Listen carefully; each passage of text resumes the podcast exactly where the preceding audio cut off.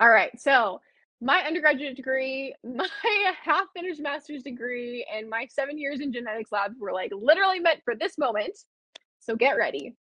Okay. So, dopamine is a neurotransmitter that is involved in the perceived desirability or aversiveness of an outcome which then like tells us of our behavior dictates our behavior either towards or away from reaching that outcome and so the working model that we have about ADHD and how you know how ADHD works is that ADHD brains have lower concentrations of dopamine in what's called the synaptic cleft. And so basically when we have neurons in our brain, there's the presynaptic cleft I'm sorry, the presynaptic neuron and the postsynaptic neuron. So these are two neurons that are sitting together, but they're not touching. There's space in between them. And the space in between is called the synaptic cleft. And that is where um, dopamine likes to hang out. And so dopamine gets transmitted from the presynaptic neuron into the cleft and then to the postsynaptic neuron, where there are little proteins that are dopamine receptors. And so they receive dopamine and then you know our neurons fire and we get those neuron neuronal impulses and so what happens with adhd again we have less dopamine in our synaptic cleft cleft the space between the neurons and so the reason for that is for some reason our brains our brains take up too much dopamine into the presynaptic neuron so there's like a ton of dopamine sitting in this presynaptic neuron and it's just like hanging out there and it's not going into the cleft where it can then get bound by the postsynaptic neuron. It's just like sitting in that neuron. And so um, there are there are two mechanisms for mechanisms of action that we have for ADHD medication today, and they both kind of target this effect, at least in some way. And so one is dopamine um, reuptake inhibitors. And so basically what those do is those go into these like little transport proteins. They like hop into the, you know, they kind of transport them into the cell, into the neuron, into the presynaptic neuron, and they end up entering what's called these like vesicles. So they're little oil bubbles essentially that contain a bunch of dopamine molecules all in one spot. And so something like um, an amphetamine is going to hop into through the transporter into the presynaptic neuron, hop in there, and start taking up space in those vesicles and filling up the space in the vesicles. And so basically, dopamine gets kicked out of the vesicles. And the result of getting kicked out is they get transported into the, the cleft, which is where we really want dopamine to be.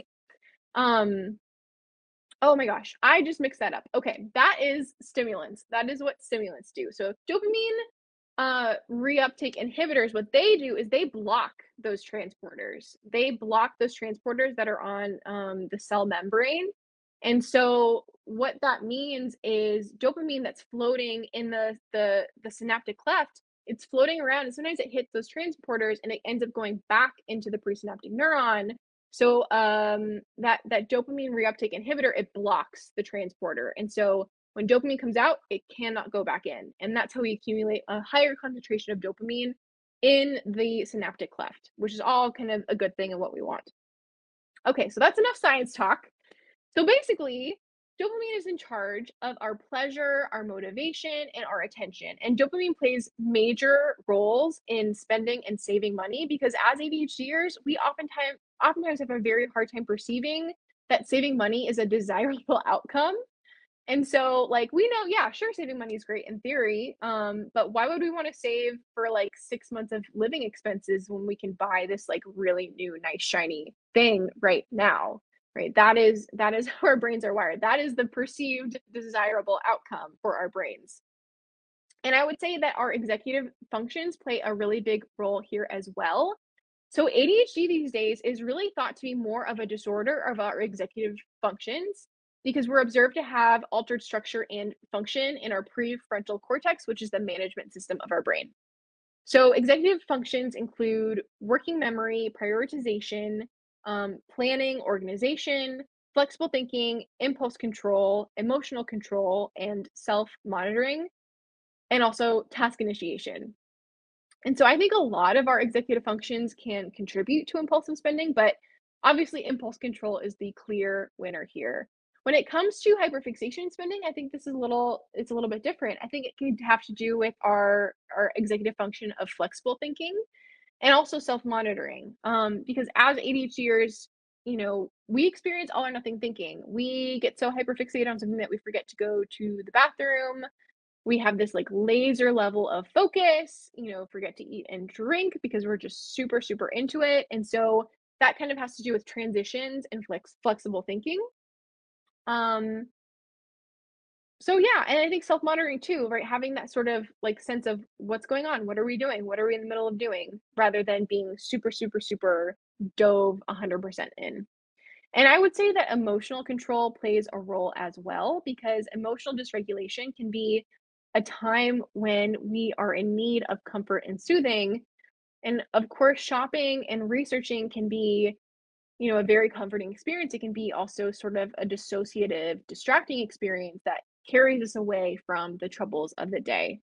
And so a dissociative ex- experience is indicative of a freeze nervous system response. And it's usually a freeze response is often where we kind of, you know, want to disconnect from our current reality and we're looking for an escape and all of the stimulation of researching and hyperfixating on something can can be enough to sweep us away. Some other uh, nervous system responses are fight, flight, and freeze and fawn. Um, and so those are protective states that our unconscious mind uses in order to to preserve us in some way. It does something very important. And in this handbook, we're going to go next week actually. We're going to go into an entire a deep dive into nervous system um, and nervous system regulation because it's a fundamental skill. And so I believe that there are distinct differences between hyperfixations and hyperfixation spending and impulse spending. And I think the difference is this. I think with hyperfixations, oftentimes we are doing hours, days, months, on maybe years of research on a product before we actually drop money on it. And so, really, any moment where you are researching something, you're looking at reviews, you're watching the YouTube videos about it, you're looking at comparisons, you are trying to make an informed decision, or you're um, you know, watching, reading, learning about other people that are doing it or learning about it. Uh, devouring the whole internet. That's my go-to. Um, but basically, you kind of created a dream around it. You visualized what this product will look like when it is in your life and the ways you would feel different because of it. And I would say um, impulsive spending is quite different because there isn't much of the dreaming or the visualizing around it.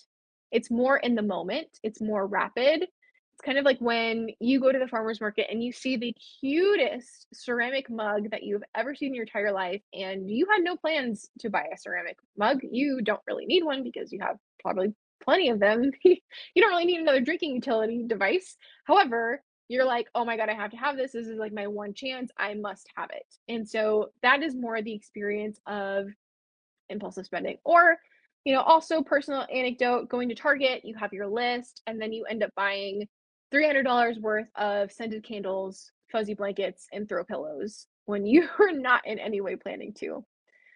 And I've also heard of a hybrid experience from some of my clients, which is hyperfixating at first but finding that you hit a wall at some point where you were just your brain is just so done with hyperfixating and so you decide to just say screw it and you end up impulse buying without really making that informed it's just ah whatever just buy this one it's fine.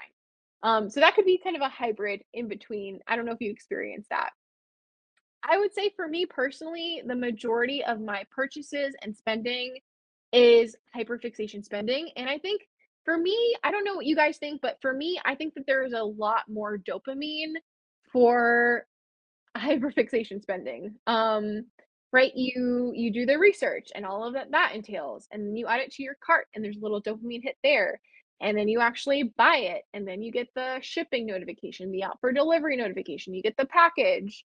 You you go to the mailbox, you pick up the package, you open the box, and then you have the thing and like all of that every single step of that there is dopamine involved in that process and so i think you know you could spend 80 hours hyperfixating on something um versus for impulse spending it'd be very hard to impulse spend for 80 hours without bottoming bottoming out your bank account. Okay so so so so exercises and reflection questions for this section are All right, you have your personal history. So, having that, we're going to take that and dive deeper to analyze the patterns and see what's going on. So, this is the question of what have you impulse bought lately? Um, is there anything that you're hyperfixating on right now that could result in a purchase? Do you tend to engage in mostly hyperfixation spending or impulsive spending, or do you do both pretty equally? Do you observe any categories in the things that you have bought in the past or that you are buying right now? Are there are there any sort of patterns that you recognize in your spends and your buys that really reflect um, your interests, maybe now or over time, like historically?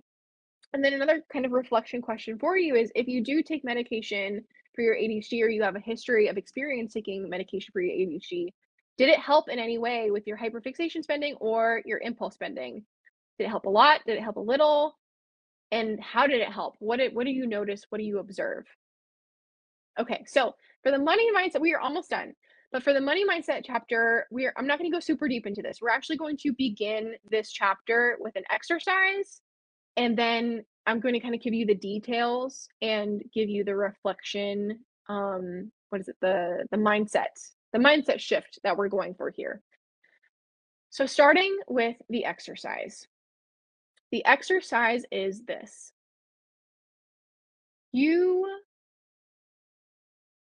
get a piece of paper, get a journal, take out your phone and write a list of 30, 20 to 30. We'll say 20 to 30 things that you want to buy right now, right in this second.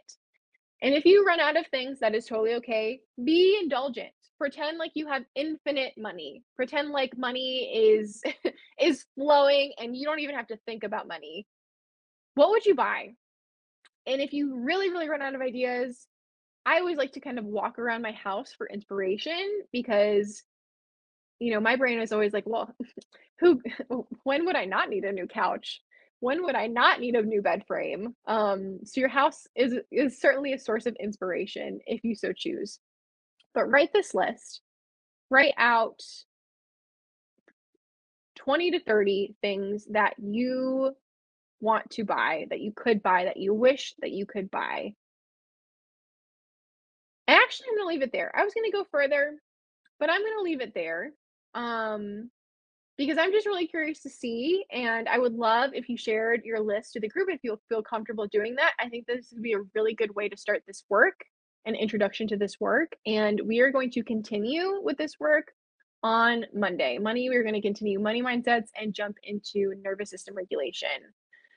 Okay, 37 minutes. So I think I nailed it. I'm very happy with the timing. Um, and thank you, thank you so much for watching this class. And I'm excited for for you to to try these exercises and to see what you uncover, what you discover, and what you find out. And please, again, if you feel comfortable doing so, please share with the group. Um, because I think this could be a really fun opportunity to get to know each other and really understand our brains and understand our neurodivergence. So thank you. And thank you, Chelsea, for your comments. Um, and I will talk to you guys later. Okay, take care.